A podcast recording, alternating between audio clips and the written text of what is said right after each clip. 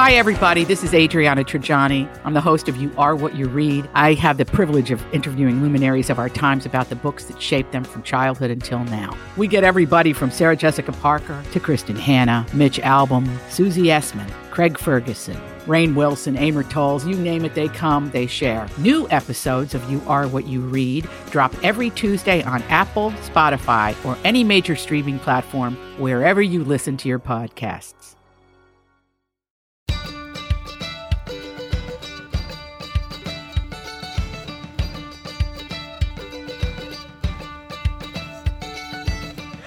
I'm Margery Punnett. I'm Elizabeth Ries. This is Best to the Nest, the podcast that's all about creating strong, comfortable, beautiful nests that prepare us to fly. And it feels like forever since we've done a watch, read, listen, but I know, we did one in April, but We now we're just doing it at the end of the month. And I'm really excited to share some of the things I've chosen. And you have sort of a special watch, read, listen, which we'll My watch, read, listen. Yeah, it only consists of things I watched, Margery, because I was on a plane. I've been on planes nonstop the last two months. I mean, really. Yeah, I've, you I've have been flying. I've been either in planes or driving. I've gone to, let's see, I've gone to uh, Palm Springs. I went to Florida. I went to uh, Texas. I went to Duluth. I went to Ireland. That was all in the last seven weeks. That's, It's just, that's a lot. It's been nuts. So um I've been spending a lot of time in the air and while I have been reading books, I have also watched a ton of movies. My trip to and fro Ireland, I watched a total of 7 movies plus a comedy special. You know, it's hard for me to read on planes. And I think a movie is just the, it makes the time go so much faster. You have to do it. So, It's so luxurious too to just sit and watch a movie by yourself and not have to discuss with anyone else what you're watching, Yeah. not have to feel like, "Oh, I really should be going to bed." Just Right. like I'm just alone and I'm going to sit and watch tons of movies. So as we go through watch read listen, you have been also rounding out your media consumption by reading and listening to thing and uh, things and I've just been frying my brain with a tiny screen. So, um let's start with you though. What have you been watching and then I'll tell you about 5 of the 7 movies I've consumed. Well, I'm really curious about your list though, because I think it's always sort of an insight into a person, what movies they choose when they don't have to mediate them. Like when it's your pure choice. So we're going to learn a lot about you when you tell us your five movie choices. But for me, what I'm so enjoying right now is the final season of Ted Lasso. I think I have already cried three or four times. I cried last night. I think I've cried every episode. Um, wow. I know it's hitting me at a very sweet place, I think, but I love the show so much. And to me, I was thinking about it this morning. It really is, it, it hits me in the same way that Schitt's Creek did. It's just sweetness Mhm. and with some complexity about relationships and some exploration of mental health you know all those sort of themes that were also a part of Schitt's Creek are are very much in Ted Lasso but there's a lot of criticism online if you care to go there about the third season and the final season of Ted Lasso and that it always bugs me because I think it's the job of a critic to critique but it always bothers me because when you create things, it's so easy for other people to sit back and critique what you do. Yeah. And the minute you have to put yourself out there and create something, you have much more empathy, I think, for what creative people go through to deliver a product. Mhm. And so when they're critiquing certain story arcs or they're critiquing the themes of the season or whatever, it's like, God, I always just put myself in the writer's room and think about what kind of pressure are they under? What kind of time pressure are they under? I mean, I felt this so much when I was producing my small little show in Arizona, but we had strict deadlines and a very, very tiny staff. I mean, I had, there were like three full time people on that show and all these other students. And so when people would critique the show, you always wanted to explain, like, if you only knew what we were working with, like you would be so proud of us. And so that's what I always try and like take to when I watch somebody's creative work is try and think about what are the circumstances under which they're creating something. That Yeah. having been said, I think the season with its imperfections is perfection. it's just i think it's wonderful so if you're looking for something happy or to make you feel good if you haven't started watching it go back and i'm jealous that you get to start it from the beginning and and watch ted lasso it's just lovely it's lovely i'm excited to watch season three and i'm glad to hear your discussion about it because everybody else who's been watching it has been complaining about it and saying that season three is not great. And so I've been kind of sad about that because I loved season one and season two so uh-huh. much. And I've just been saving it. It is just, though, I think another example, how you called it imperfect perfection is what I love. I love those types of characters where we're just not in this black and white, you're good or bad kind of situation anymore. It's, right. it's, complex and everybody has good and everybody has bad and not everybody is is just one way or the other and the more you start looking at people like that the more i think you can empathize with people in general and the more that you can understand people with different points of view and um and you can enjoy life a little bit more right. it's just more interesting there are two episodes um ian's being very patient with me because three of the episodes i've watched two or three times just because I'm so interested in how they are working through the characters and I'm interested mm-hmm. in the writing just because that interests me. So I'll go back and watch it just for different things that I'm trying to understand about the process. But there are two episodes that if they put them forward for an Emmy, which isn't the be all and end all of anything, but it is a standard. If they there are two episodes that if they submit them for an Emmy, I am sure they are going to do beautifully again in the Emmys. They are that good. They are that sweet, complicated. Uh, uh, they they go for so much and they achieve it that mm-hmm. I don't know how they couldn't win. Yeah. So it's it, whoever's. I mean, people criticize shows like that because of what they want out of the end. I'm more interested in what the creators want out of the end than what I want out of the end. And oh, so yeah. it's it's good. It's really good. That's I good. don't don't hesitate. I think you're going to love it. And give yourself space to watch it because it demands that. It's worth mm-hmm. it. Oh, that's so good. I yeah. love that. Okay, are you ready for a movie marathon? Yes. Here you go, Margery Punnett. Okay, I am going to just share five with you, even though okay. I am reminded that I watched an, another one maybe I'll tell you about that one too. And then I watched another one last night. Anyway, I'm on a real movie binge. It's good. So it's summer. When I, was, when I was on the flight to Ireland, um, I watched two movies in a row, and then I had to do a major palate cleanser because I found myself so deeply depressed that I barely even knew how to function. I watched The Whale with Brendan Fraser, and then I watched the movie Women Talking. I watched oh. them back to back, which oh. I am going to say to you, don't do that. Is a terrible idea. It was mm. so bad. So if you haven't seen The Whale, I mean, Brendan Fraser won so many awards for it. It's based on a play. It is the story of um, a man who um, I don't want to give too much away. He is a, a reclusive, obese professor, and he is really in dire straits in terms of his health. And it, it's an interesting movie. I was talking with um we have a movie critic on Twin Cities Live. His name is Paul McGuire Grimes. So often I'll tell him he was number one, he was very proud of me when he heard that I'd watched seven movies. So I got a little street cred with him, which was great.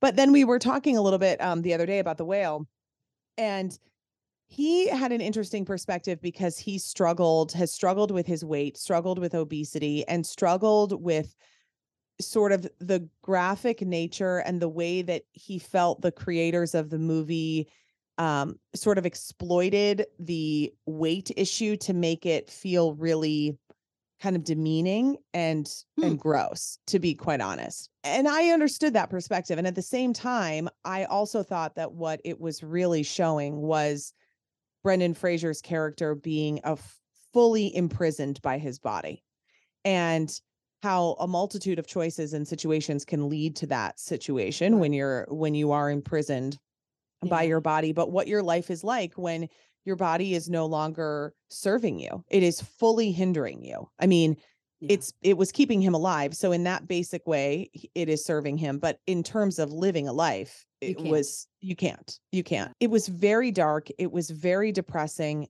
the one thing about it was that i found no character really likable.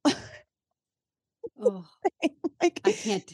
I can't. everyone i was like oh my gosh um Did you and- watch this on the plane? i watched it on the plane Oh, and it was like the middle of the night and i Oh, was just like oh my gosh i know um but you know it won a lot of awards and you Yeah. can see why and i think if you if you want to see a movie it takes place in one apartment like one apartment the Mm. entire film and it is deep and it is emotional um it's i think it's worth watching but i just want you to be emotionally prepared for what you go into and then i watched the movie women talking and women talking was unbelievable have you seen this film No, but that won a lot of awards as well. Yes. So Women Talking has, I mean, I can't even list the cast of amazing women because, and it's about this group of women who are living in like a very isolated Mennonite community. And it's based on a true story on um the, a group of women. I believe it was in Bolivia where this where this Oh, happened that's right. That's right.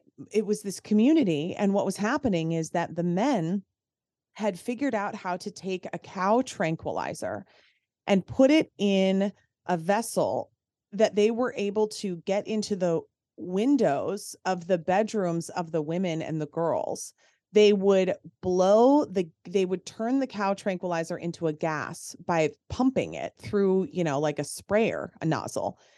The women would then when they were sleeping would be basically unconscious and unable to move. They would be tranquilized when they would breathe it in and then the men and the boys would go in and brutally assault the women. And the women would wake up and they would be bloodied and bruised i mean this is graphic but it's terrible and bruised and then the men would tell them that it was the devil who assaulted them in the middle of the night and the women couldn't figure out what was going on and then they would be impregnated and it was like oh my god. this crazy thing.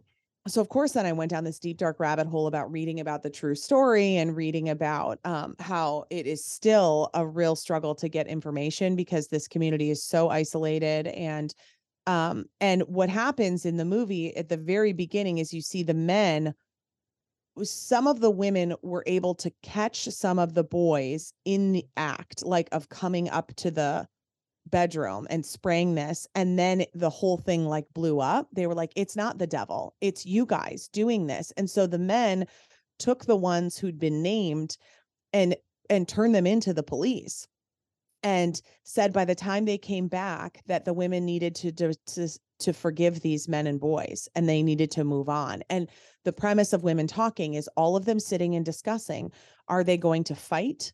Are they going to forgive or are they going to flee and leave and they're talking throughout the whole thing and discussing um Hmm. what they're going to end up doing and then you see what they end up choosing at the end as a collective group it is so intense and so dark but also just you know i always talk about this like i just think that you you when you look at other like true stories like this where it has been so bad to be a woman i mean it just makes you so grateful for where you are in history and and how you get to live your life it's well, in this shocking. country, in this country anyway, Mhm. and for a time, yes although we would have to say, you know, depending on your political feelings about who has the right to a woman's body, what is worth fighting for in terms of retaining your own rights to your own body in Mhm. this country now. We can take for granted the rights that we have until you're a posi- in a position where it's been taken away from you. And I think for, you know, a generation of girls, there were certain things that were just it always was for them it always was and Right. now those some of those rights are being taken away and i think that's why i think that movie there was a lot of talk about that movie at the time because it was about looking at where women have been where women have found themselves where women may find themselves in situations where they don't have agency i saw a lot of the press about that i think when it came out and I should watch it. I have I don't know lately. it's hard to just been- watch yeah, and and I don't think it's terribly responsible of me to just avoid things that make me feel bad. but well hence you gotta watch out for your own yeah you gotta watch out for your own, you have to know your mental yeah. state this was in 2010 by the way this was in 2010 That's when it happened. yeah Right. That's crazy. I know. It's- oh my gosh. I mean, so when you think of like what what the world looks like, but Claire Foy is in it, Rooney Mara, Frances McDormand. It's an amazing cast. It's And they all really talked about how being in the movie, how powerful it was for them as women to be in the movie. yeah, And directed by a woman as well. Yeah, yeah, it was incredible. Okay, if you want something a little bit light, I, watched I 80 just- for I Brady just as don't think that- well. Hold on. I just don't think that was a good strategy for the flight to Ireland. I just don't. But Both of those in a row. It was a Yeah, I- terrible idea. Then I watched a Nate Bargatze comedy special just because I needed to laugh because I was like, I need to find some joy in the world. yes. It was Okay. terrible. I I did then watch um on the way back. I watched a couple of depressing movies, but then also a fun one, 80 for Brady, which was fun. I mean, it was just silly. It was ridiculous. It was over Really? the top. It was like unnecessary to consume. But I will tell you what I did really like about it. I also watched the movie Maybe I Do with Diane Keaton and Susan Sarandon in 80 for Brady you know, it's Jane Fonda, it's the whole crew that are just so good. But what I'm loving about these movies is I really love the representation of women in their 70s and 80s Right. who are living full, sexy, fun, exciting lives. Yeah. They're not skating over the issues that come along with getting older and the complications that come along with that. I mean, those are all included. There's mortality, there's a feeling of like, why am I still searching for love at this age? And is it even worth it? Right. there are um, financial complications but at the same time like i was so over seeing every woman represented on in movies being like 30 and like Right. men who are in their 60s like the the movie maybe i do with diane keaton susan sarandon richard gere and william h macy actually represents age equal marriages which is so impossible to Oh, find in movies. Yeah. i mean it's like every guy who's 65 or 70 is married to a 40 year old in a movie. Right. And I mean not saying that that's like i have i have friends who have relationships where there's a 20 year age difference that's fine. But what happens so consistently in movies is that the women uh, of 50 60 plus are erased they're erased or they're painted as like just these old miserable people and i just refuse to believe that that is the situation for a lot of women so in both of those movies which both of them were just ridiculous but it was like they're having fun and and that's fun Well, you know, the, what's it, I'm looking it up real quickly. It was the series. Yeah, it's Grace and Frankie. the Yeah. Lily Tomlin, Jane Yep. Fonda series that was that on Netflix? I think that was Netflix. Mhm. I didn't love it, but I watched it sort of as an act of like, I want I want this to be a popular show Mhm. for exactly the reasons you're talking about. Is this idea of it was really fun to watch two, you know, it was sort of a caper comedy. You know, it was Yeah. two women doing ridiculous things and having fun while doing it. And it's a pretty decent series. It's just not like my it wouldn't be my go-to, but I Yeah. I loved that they did it. And I will tell you one of the things, one of the people who had sort of an influence on my life as I have been aging. And it was interesting to me in my 40s when I felt older in my 40s. I've always felt old. Like Mhm. in my 30s, I felt old. In my 40s, I felt old. It's like, it's, I think like now I'm just coming to grips with like, now it's you your really, soul you really are old. But one of the great things I got to do when I lived in Minnesota was interview Diane Keaton. yeah i remember this is like a highlight for you Such a highlight because I got to have on stage with Diane Keaton a 45 minute conversation, just the two of us Mhm. being watched by a lot of people. But it was so great because she walked out. She had on this great big skirt that was cream with black polka dots. She still wears it. I'll see it pop up. She had on a black turtleneck, um, which of course that was like a woman Yeah, after yeah. my own heart. speaks to your it speaks It's to your old soul that you have inside of you That's right. Black nail polish, a great hat, yeah and she just and these great like clumpy kind of boots leather boots i mean she just looked fantastic and we just had the best time and we, i had the best time but we laughed and it was fun and she was very kind after the after the show you know she was very Mhm. kind to me and was very sweet and she's like i wish i could take you on the road with me and it was like oh my god i would i would leave everybody and just go on the road with you um and i remember i had a friend at macy's at the time and i went to her and i said you've got to talk to whoever you can talk to this woman needs to do a clothing line for Oh, yeah. women. Yeah. and she sort of ran it up sort of the sort of the tent pole to sort of see and there was really it didn't really go anywhere and now diane keaton just did a uh, she's doing like a special collection for she's one of the faces of j crew Mm, and but this is why it's it's so important for women to still care about like their clothes they don't have to dress like a 20 year old but just Right. care about like what you are because it makes you feel good yeah. so I think you're right. Seeing women, I didn't watch 80 for Brady, and I probably should, just because again, I want the numbers to be where they should be for those kind of movies. So more of them will be made. But I think I do think it changes our perception of what it means to be older when movies start to change the perception of what it means to be older. Yeah. Yeah. It's it's fun. I mean, it's silly and ridiculous and Yeah. just fun. Yeah. And so that's that's the thing about it. Um okay, two more and then I promise I will stop talking about the things that I've watched. I did watch the movie Belfast on my way home from Ireland. What'd Ireland you think? Because I was in Belfast. It was slow and it was beautiful. All of us, I talked to a lot of people who were in Ireland with me who'd either watched the movie on the way there or on the way home. And they felt the same thing. They wanted more context in terms of the conflict. I think that was maybe because we were literally just leaving Belfast. Like we had Right. been in Belfast for the the week. And so we wanted to know more about that. And I felt like the movie actually I think might have had a little bit more impact if they would have widened the scope just slightly from just this one family to what was actually going on in Belfast because if you didn't go into that movie understanding the conflict you would have a difficult time sort of gathering what is going on here and Why the tensions? you might not why the understand tensions, and then Yeah. and yeah. then the people's um the people's dedication to that community i don't know Right. um but jamie dornan is a hot like fire guy i mean holy buckets.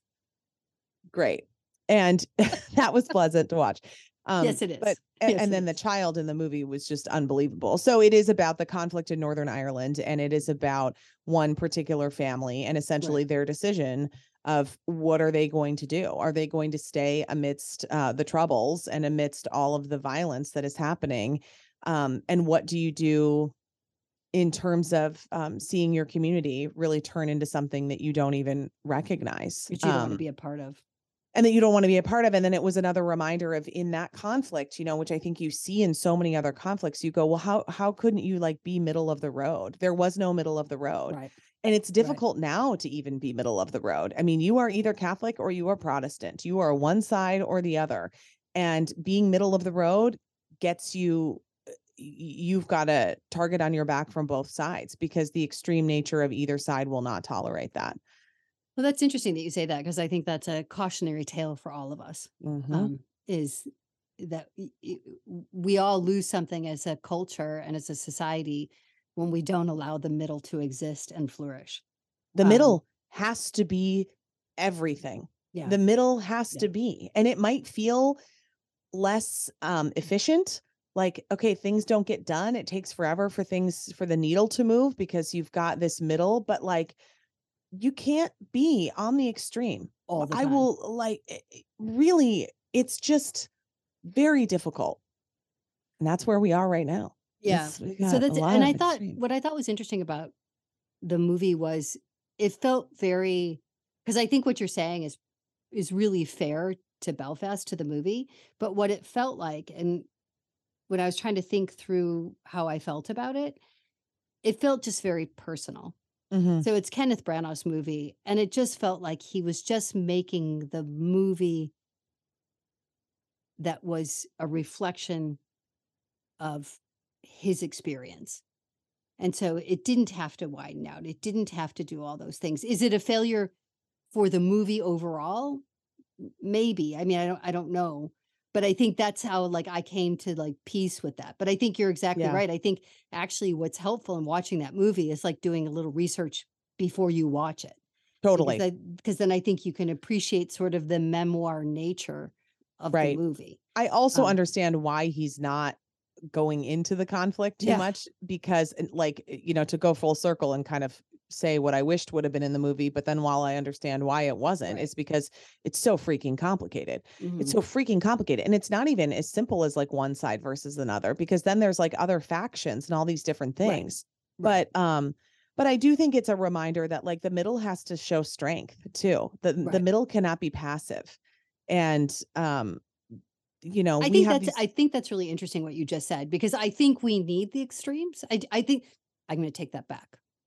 I strike that 100%. Needing the extremes is not what we need. I think people's voices need to be heard. Mhm. But I think when when it comes at the expense of allowing the middle to exist is that's when you get into dangerous territory and that's when you get into situations that can be so violent that can be so um Yes. and so I think that that that's interesting. I would really like to go to Northern Ireland. I Oh my I gosh.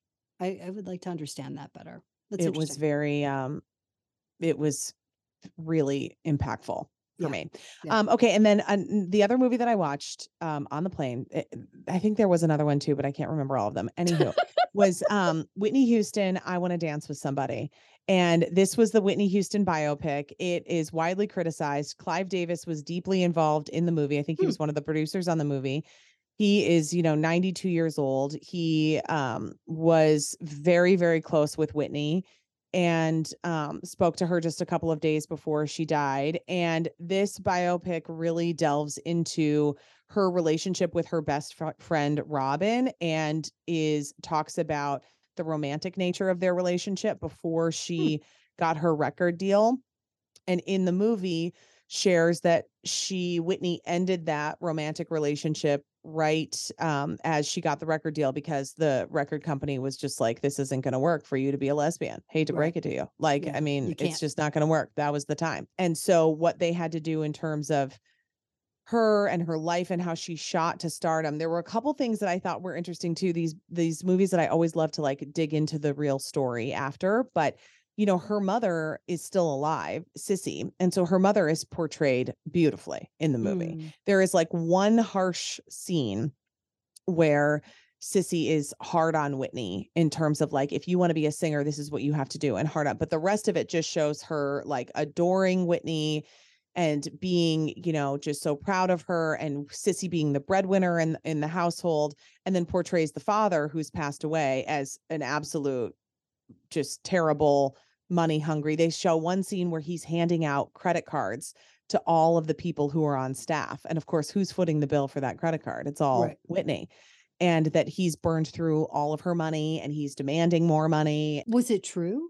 I think a lot of I think it was true, but again, I think it was a little bit more complex Than that. than that. I I don't doubt that the dad is probably portrayed accurately. I don't think Cissy is probably portrayed accurately. No one is that wonderful. It's it, it- she's a she's alive, and so it makes it more Yeah. complicated. And then but Bobby Brown, of course, he's portrayed as horrendous, which I think their relationship was very toxic. But Yeah. when you look at Whitney and the gift that she had, they really let the music just shine and Oh. go. And so it was such a reminder for me of just how incredible her voice is. I mean, she she was the voice of a generation. Yeah. And the music, they they I, you can tell Clive Davis is involved because he just lets it's not just like a clip of her performing a song. It's the whole performance. Oh. Right.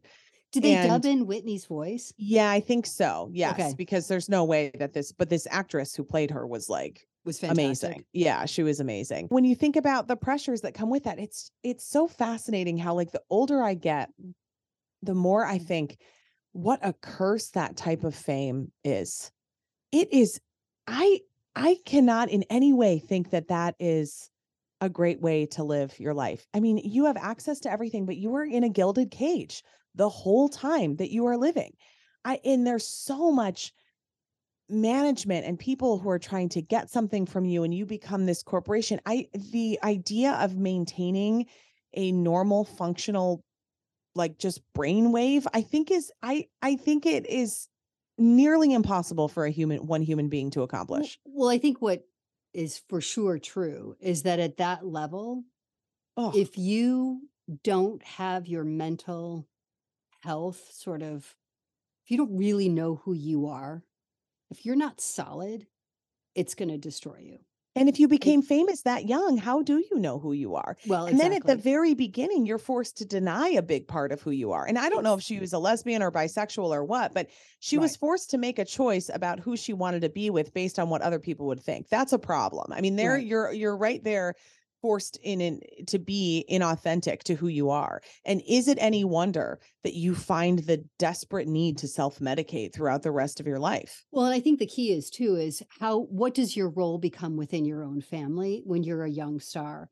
I always think about, and I, I had watched this like two years ago. I had watched Ron Howard's masterclass. And of Mhm. course, you know, Ron Howard was on the Andy Griffith show, which if you've ever seen that from ages and ages from the 60s. course. Yes. But Ron Howard was like four when he started on that show. And then was on Happy Days. I mean, had a long, long career and then became a pretty fabulous director. And I've seen interviews with him, and a lot of being able to navigate that kind of fame and that kind of longevity comes from a really strong family and what they need from you. And I think what throws things off kilter, I mean, if you think of all the child stars, what really gets in their way is when the families, when they become the main breadwinners, when they become the center of attention within their own family, when they, all of those things. I mean, think about the child actors and actresses that had to like disassociate themselves from their own family. Drew Yeah. Barrymore actually has given some really interesting Yeah. interviews about having to just detach herself. She emancipated herself from her mother because her mother was toxic to her. Macaulay she- Culkin. Yeah. I mean, there's so many. And so you think about, you know, when you're talking about Whitney, like what, how did she come to that fame and what's, you know, sort of what was her mental health when she got there?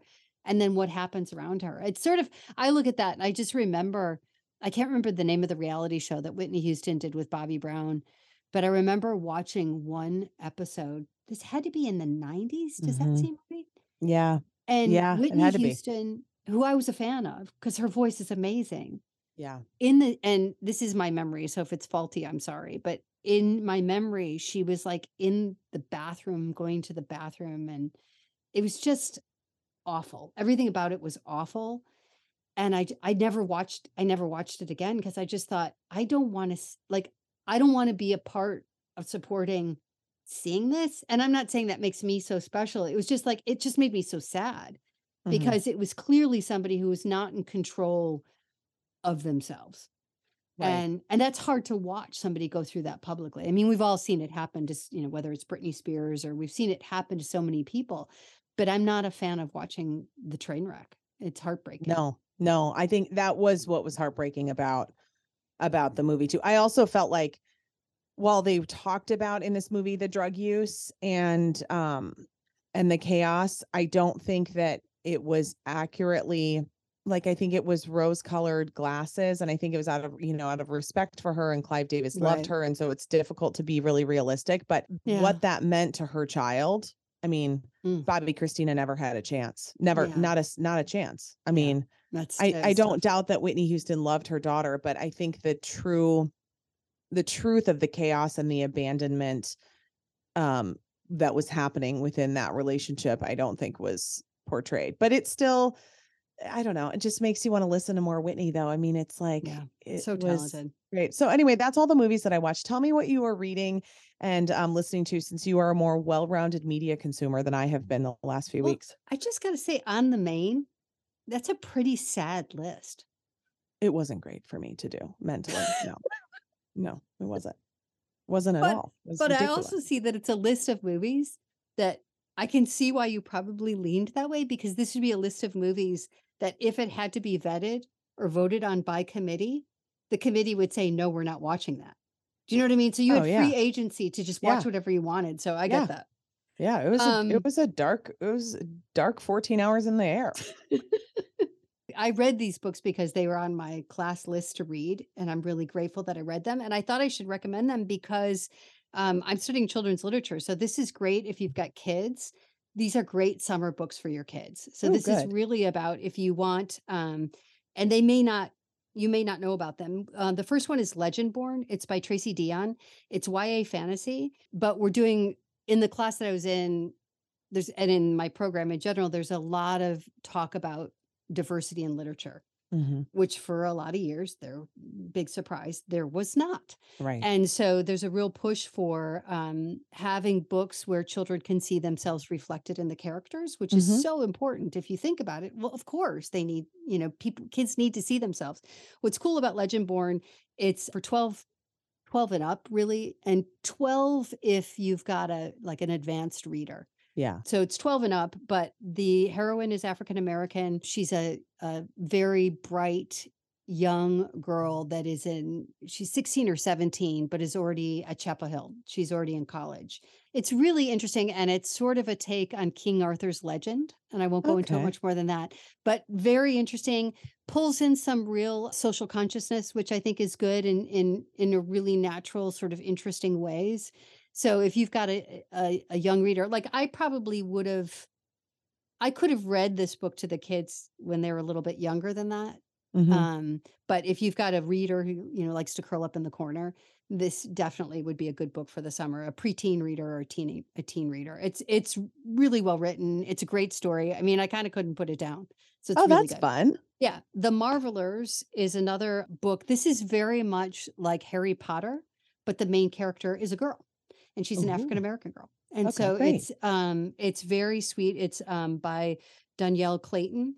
Again, YA fantasy. I think 10 to 13 on this one, unless you have a really advanced reader. Again, I think you could go a little younger than 10, but probably not much. But Okay. this one you could definitely like I would have read this to the kids. I could have read this to the kids easily when they were when they were, you know, eight or nine. Oh, um, great. Yeah. I, I mean, this is something that Bernie, Yeah. uh, she could, I don't know, how, what grade is she in again? Second. She's just Yeah, no, finishing is- second grade. Yeah, this is, this, she isn't ready for this, but, but in a couple of years, in a couple of years. Those are the two things I had to read for the end of the semester. But I would encourage anybody to get either of those books because they're just, they're they're imaginative they're interesting and again it's just nice to have some diversity in the characters that your kids read i think it's, it's, a fun idea too, like that young adult stuff for parents to read it too. I mean, yeah like have a conversation about it and have and be be reading the same thing. And you can bust through a young adult book in probably, you know, one night. Well, I would say Legendborn, and this is quite the conversation. Like when you're talking about diverse books, that diverse books are just as important for white people as they are for people of color. Oh, for I mean, sure. it's just, and so I think what's interesting is some of this, some of the issues that come up, particularly in Legendborn, because it's for older readers, are great conversation starters. That if you're a parent and you're reading this with your kids, there are issues in this book that are just really great conversation starters for talking about um, African American history in the United States. You know, Mhm. it's a way to sort of it's it's it's fiction, but it it it opens that door for the conversation in a really healthy way. I think for Mhm. families in general. So That's it's great. they're good. They're really good. So that's what I was reading in the last month.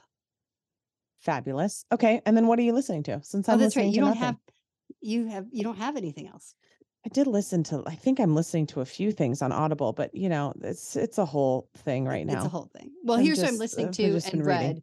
Yeah. So I had I had to read for class, but I was so glad to read it again. Um, Coraline by Neil Gaiman. Mm, So I actually read that for class, but also listened to it simultaneously because it was on Audible.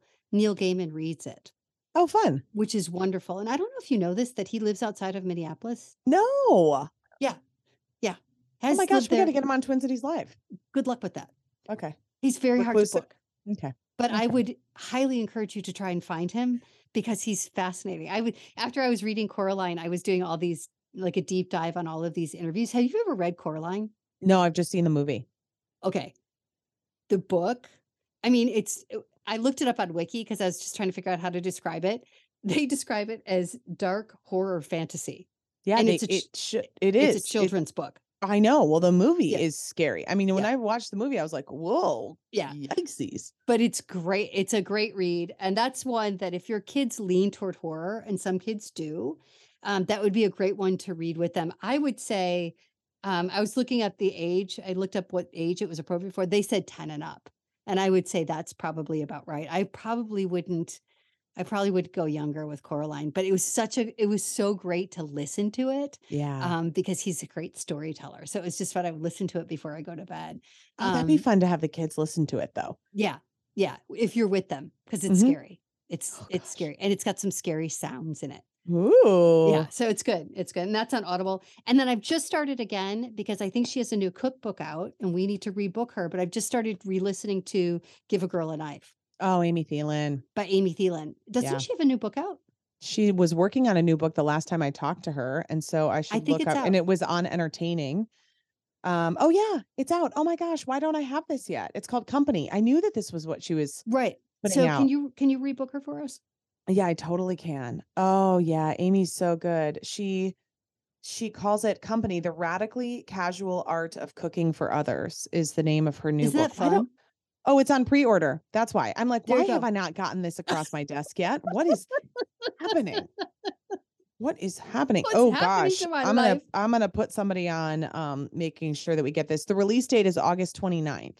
Okay. So, So, I'm it's not ahead of the coming out until the end of the summer. Um, but Amy Thielen is a chef. She's been on the podcast before. Yep. Um, she's a wonderful writer.